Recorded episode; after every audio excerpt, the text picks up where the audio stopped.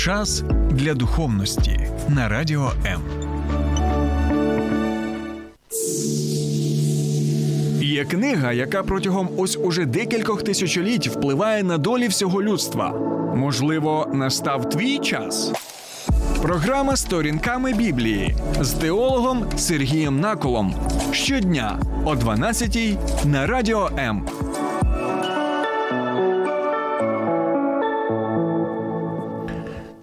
Вітаю, друзі!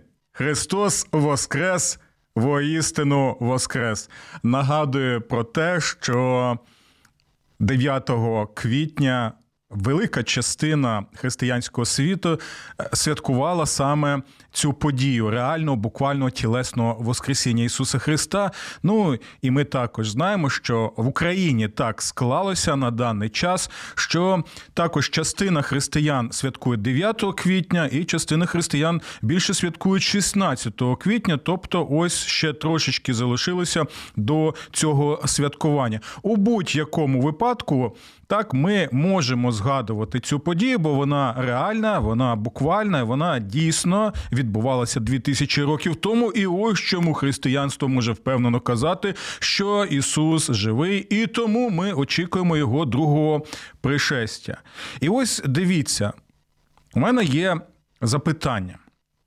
Бо я знаю, так, як людина з України, що 16 квітня багато людей у нас в Україні будуть вітати один одного саме цими словами: Христос Воскрес, воістину Воскрес. І запитання наступне.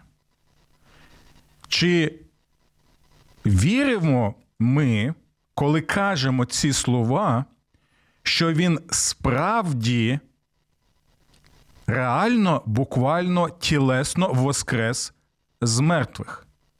Чи впевнені ми в цьому стовідсотково? Чи розуміємо ми, що це саме достовірна інформація, і що це не є якийсь фейк? Якщо дійсно віримо і покладаємося на Ісуса Христа, і знаємо, що Він живий і чує наші молитви, і ми слідуємо за ними, то це просто неймовірно. Тоді наші слова, вони також тотожні і нашому життю.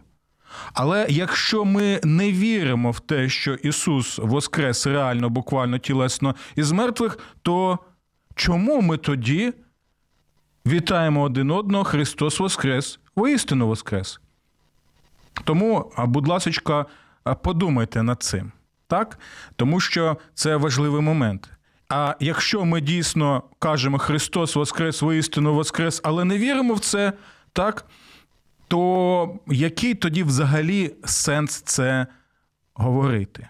І чи відповідає тоді моє життя тому, що я кажу? Добре. Ви можете написати, що ви особисто думаєте так стосовно цих запитань, яке ваше особисте ставлення до Воскресіння Ісуса Христа. Ви можете поділитися своїми думками, а також коментарями. Я нагадую, що ви можете долучатися до обговорення в прямому етері, як на моїх сторінках Сергій Накул на Фейсбуці, так і сторінками Біблії. Ну і звичайно, я запрошую вас і на мій Ютуб канал. Так, Сергій Накул, його назва.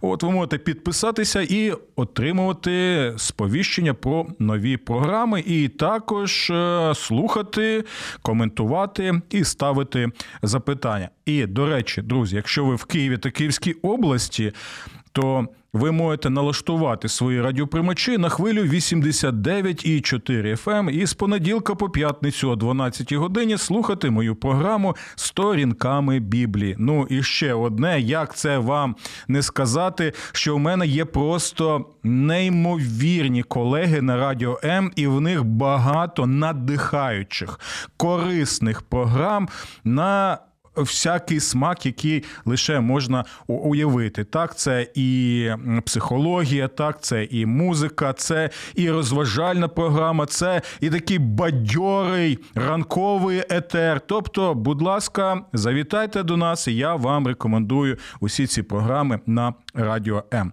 Добре, усе це я сказав, але тепер будемо далі розмірковувати над е, тим, що апостол Павло розповідає нам про Воскресіння Ісуса Христа. І ви, мабуть, помітили, що я завжди, майже завжди, кажу саме про реальне. Буквальне і тілесне Воскресіння Ісуса Христа, і підкреслюю саме цей момент. Бо якщо цього не відбулося, бо якщо Ісус зараз не живий в тому самому тілі, в якому він помер на Христі, був похований, так то тоді, як пише апостол Павло, вся наша християнська віра, вона взагалі не має сенсу. Вона безглузда, її можна так пожмакати і виконати в смітник, бо якщо нема живого Христа. То нема і сенсу християнства. Тому, друзі, ми продовжимо е, розмірковувати саме над цим Воскресінням Ісуса Христа. І сьогодні ми будемо намагатися відповісти на запитання, чому Ісус названий апостолом Павлом первістком з мертвих. Так? Чому саме первістком з мертвих, якщо до нього також були Воскресіння людей? Так, і ми сьогодні спробуємо дізнатися, що ж це за таке слово, яке у нас українською перекладено як первісток, і як нам в цьому допоможуть такі свята, які описуються в Біблії як свято Пасхи, але ще більше свято перших плодів, яке згадується так, так, так, доволі цікавій книзі, яку багато хто не розуміє, назва її книга Левіт. Тому. Пропоную зараз е, невеличку паузу. Ми зробимо після якої вже будемо концентрувати свою увагу саме на це запитання.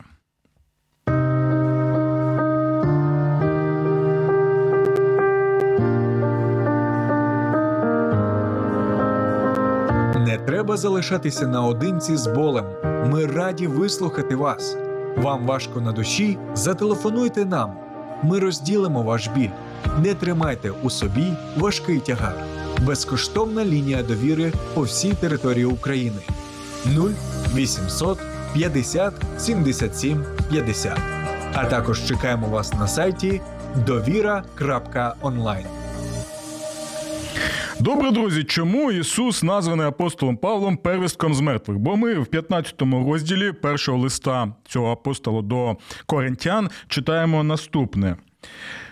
Та тепер Христос встав з мертвих, первісток з покійних. І тоді у нас запитання, що ж дійсно означає первісток спокійних або первісток з тих, хто померли. Бо, звичайно, багато людей запитують: ну, до Ісуса Христа також були.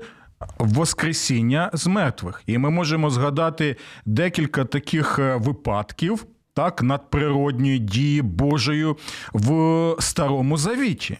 Так? І дивіться, ми можемо згадати Воскресіння сина вдови в Сарепті Сидонській. Пам'ятаєте, як це відбувалося? Це згадка є в першій книзі царів. Так? Далі ми можемо згадати також Воскресіння сина е, жіночки Сунамітянки. Далі у нас також є доволі е, цікаво. Мені подобається от саме цей кейс е, з воскресінням чоловіка, якого кинули так в гробницю в могилу, там, де перебували кістки е, пророка Єлисея. Так, і ми знаємо, що коли ось це мертве тіло воно доторкнулося кісток.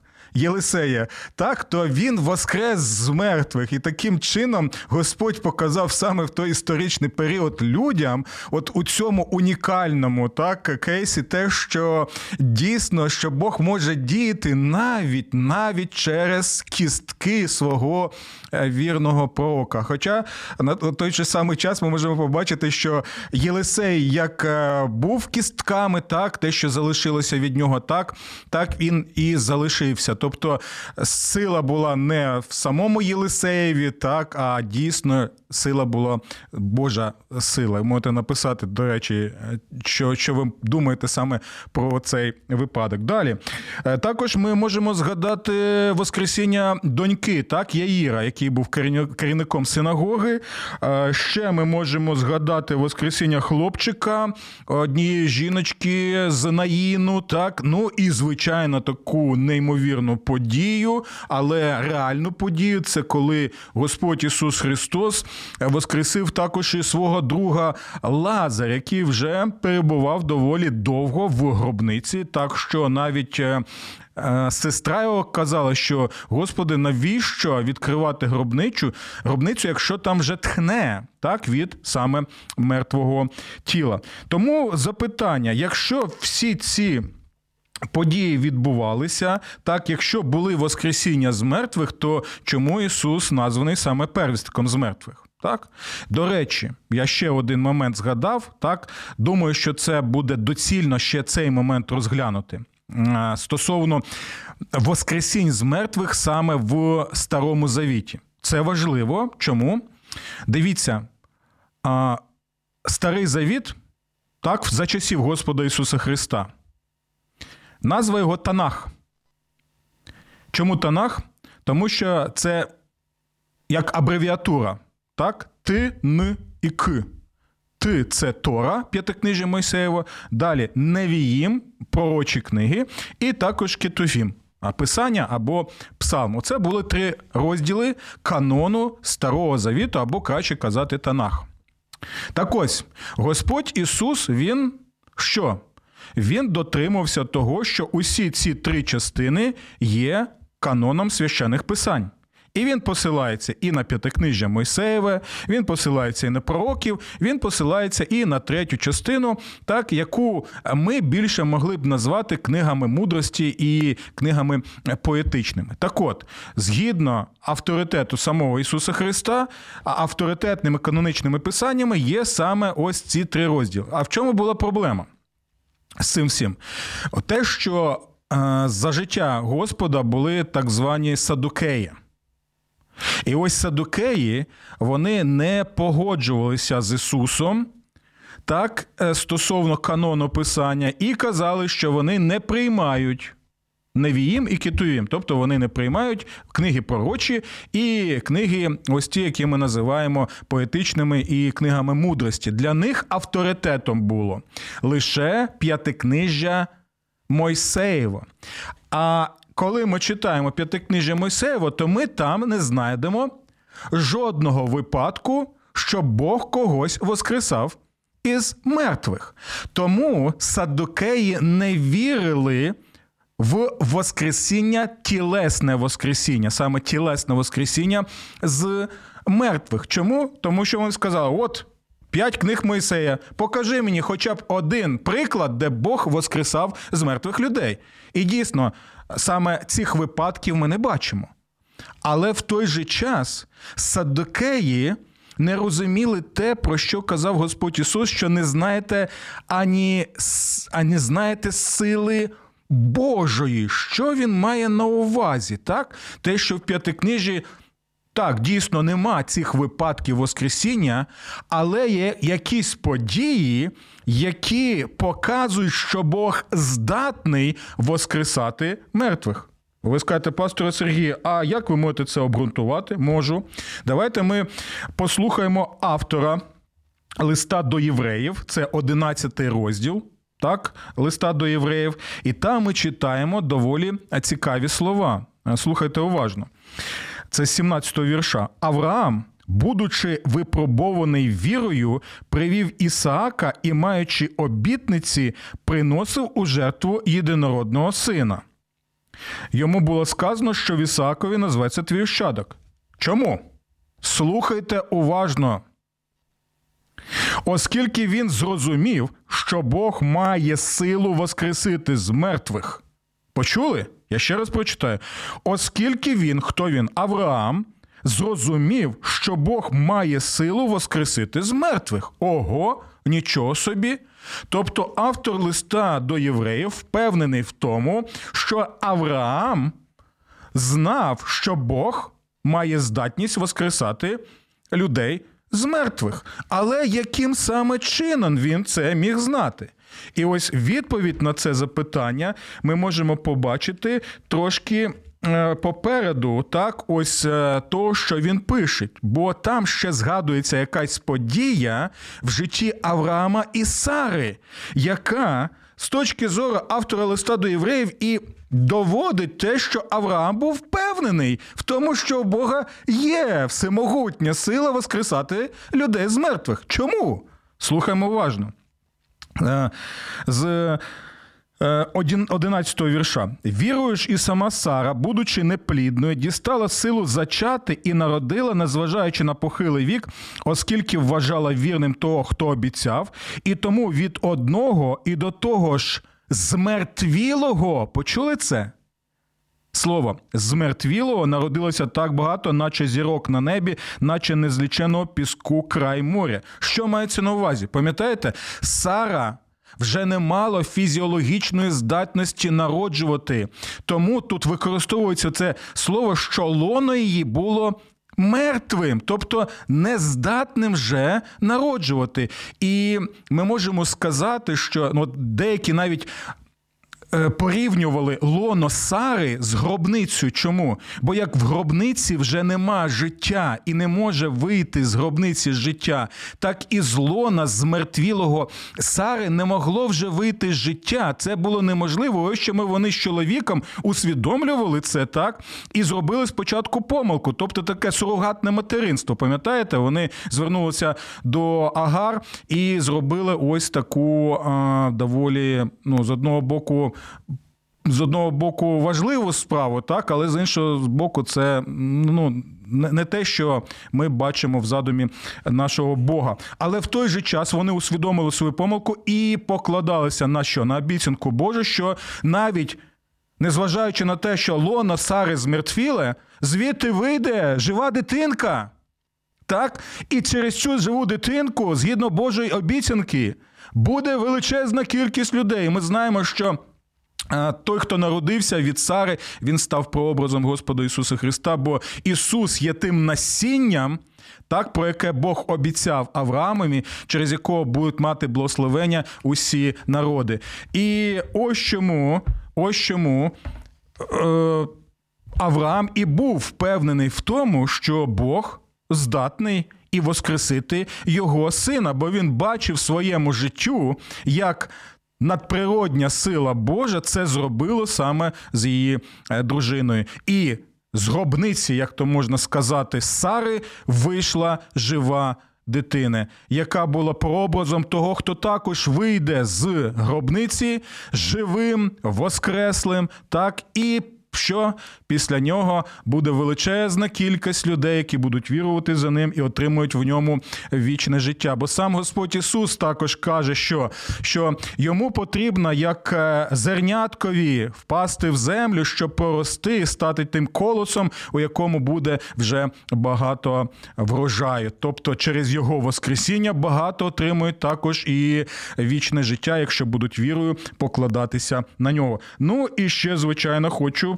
Е, посилатися на слова самого Господа Ісуса Христа, коли він спілкувався ось з такими саддукеями. Так, бо знову нагадую, саддукеї казали, це їх була аргументація. Я, я до речі, я вважаю, що доволі така недолуга аргументація, бо е, вони що? Вони.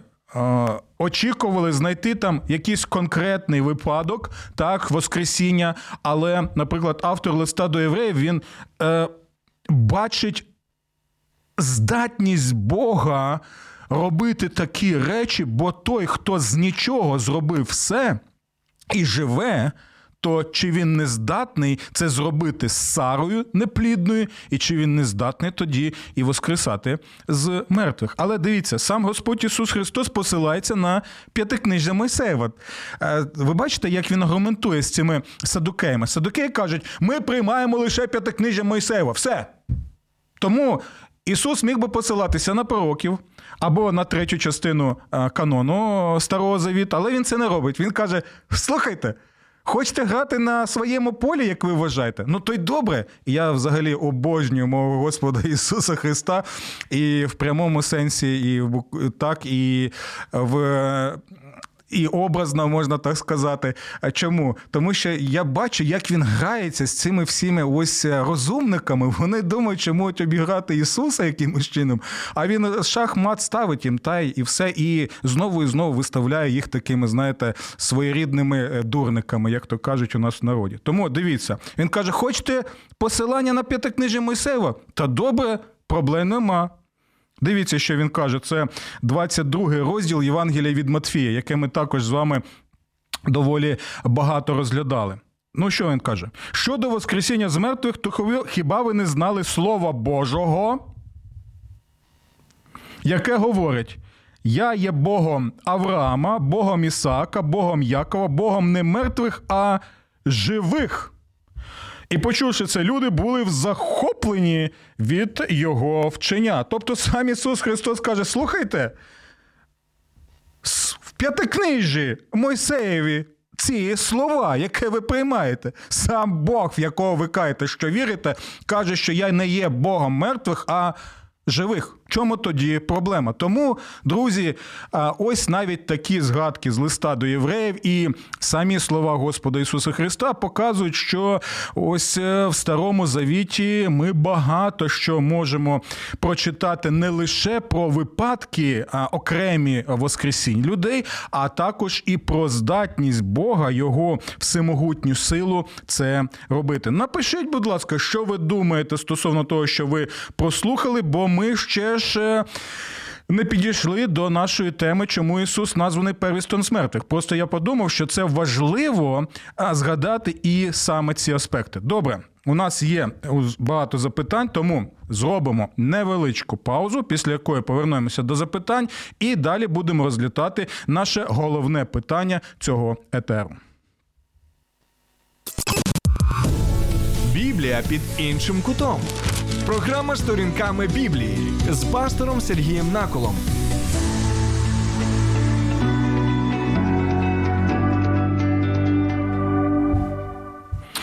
Так, і от е, у нас пані Ірина пише, що ж це те, що Ісус перестох з мертвих означає для нас е, сьогодні. Добре, Ірино, ми спочатку дізнаємося, що взагалі це означає, так? І ми також подивимося, яку ми можемо мати надію, і не лише надію, але й впевненість саме в тому, що Ісус є первістком з мертвих, бо це стосується усіх тих, хто а, вірою покладається на нього. Тому добре. Апостол Павло пише: Та тепер Христос встав з мертвих, первісток з покійних або з мертвих. До речі, ще хочу згадати один момент важливий. Тут використовується слово некрос, так, і некрос означає не просто мертвий, а саме мертве тіло. Мертве тіло, яке розкладається. Так? Тобто ми можемо перекласти це наступним чином. Та тепер Христос встав або став живий в оточенні мертвих розкладаючихся тіл, що є наслідком саме нашого гріха. Так? Тепер, що ж це таке за слово, яке у нас перекладено як саме первісток? Оце слово апостол Павло запозичив саме зі Старого Завіту з одного свята, про яке ми можемо прочитати в книзі Левіт.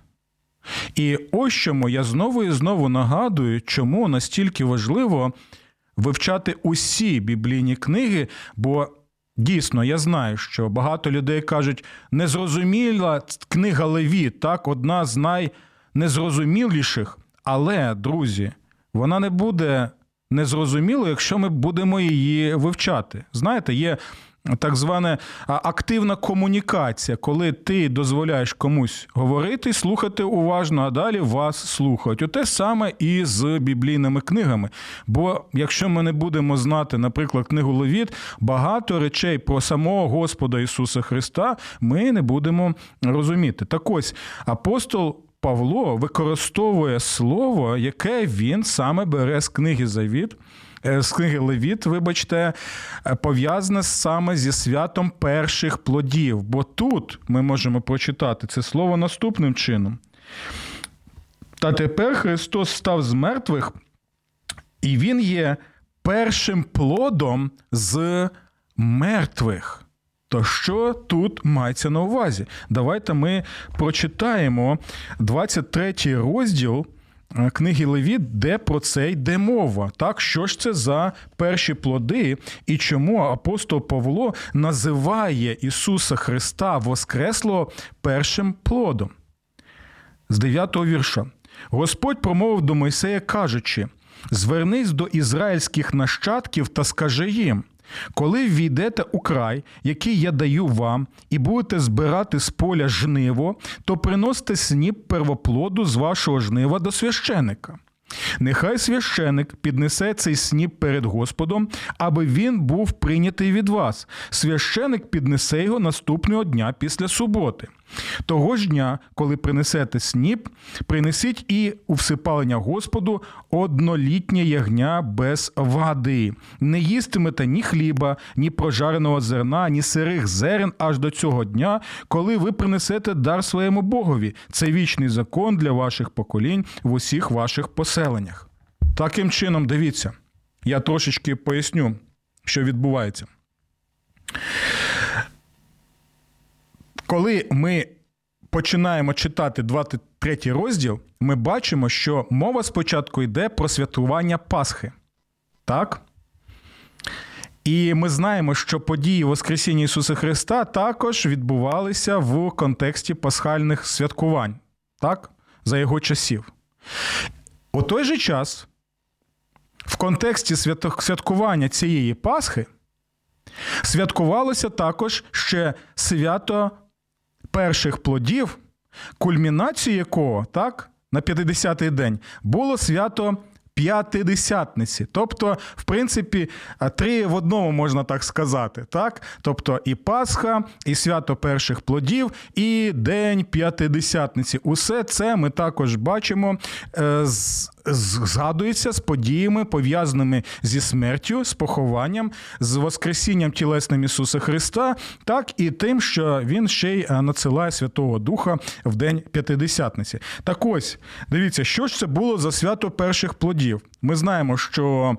А, коли є врожай, так Бог благословляє людей врожаєм, і тут мова йде саме про що? Про е, пшеницю, ну, взагалі про е, те, що там зерно є, або ячмінь, або ще якісь. Е, культури, так, зернові, то ми бачимо, що що потрібно було зробити. Врожай є. Але потрібно було з цього врожаї взяти так званий перший плід, тобто перший е- сноп, який ви берете, і це був сноп, в який перший в тому сенсі, що він головний сноп. Він є представницьким снопом. Тобто священик бере цей сноп з пшениці, і він що? Він возносить його до Господа, щоб подякувати Господу, що він благословив людей цим врожаєм. Таким чином, дивіться, було зерно, яке кидали в землю, ці зернятка помирали, так? І далі вже ми бачимо, що з'являються перші колоски, так, і що? Великий врожай, і перші сніп беруть і підносять до Господа. І те саме використовує і апостол Павло, використовуючи це для опису Ісуса Христа. Бо в цьому сенсі це означає, що Ісус Христос як первісток не є першим взагалі з тих, хто був Богом піднятий з мертвих, так? В такому, знаєте, хронологічному порядку. Тут мова йде про те, що він найголовніший з мертвих, так? Той, який є представником усіх мертвих, той, який встав з мертвих, і як цей перший сніп підносить священих до Бога, так і він був воскрешений з мертвих, а далі вже вознісся до Господа на небеса, саме як цей сніп. Думаю, що ви тепер краще розумієте, про що саме мова йде, коли ми. Е, згадуємо саме про цю подію. Ви можете, до речі, написати, що ви думаєте стосовно що стосовно того, що ми прочитали, бо ми будемо продовжувати далі. І от тепер. Е, спробуємо відповісти і на запитання пані Ірини, яке це має значення і для нас, людей, сьогодні. Бо читаємо далі наступне. Оскільки смерть через людину, то через людину і Воскресіння з мертвих. Так, дивіться, чому це важливо для нас. Якщо ми серйозно сприймаємо вчення святого Писання, якщо ми віримо в те, що, як пише апостол, через смерть однієї людини, через смерть, оскільки смерть через людину, то через людину і Воскресіння з мертвих. Що мається на увазі про гріхопадіння, так? Про гріхопадіння Адама і Єви. Тому він і пише: як в Адамі всі помирають, так у Христі всі оживуть. Що мається на увазі? Апостол Павло показує реальність, жахливу реальність, яка існує в світі. Ця реальність та, і він конкретно про це пише. Він не боїться про це казати, бо це а, важлива річ, яка стосується усіх людей, як тоді, за часів апостола Павла, так і зараз. В чому саме? Ми помираємо так внаслідок гріхопадіння Адама і внаслідок того, що ми також є грішними людьми, які грішать. Це трагічна реальність, яка оточує нас, і ми це бачимо. Ми смертні, тому що ми грішні. Тому ось це початок відповіді на запитання пані Ірини, як це стосується нас. Так, якщо ви вірите Божому Слову, довіряєте Ісусу, то тоді ми повинні розуміти наступне. І це перша частина, навіть е, перша складова Євангелія, про яку розповідає апостол Павло на початку цього розділу, і яке ми розглядали саме в попередніх програмах, коли він пише, що я прийняв, що Христос, згідно з Писанням, помер за наші гріхи. Так?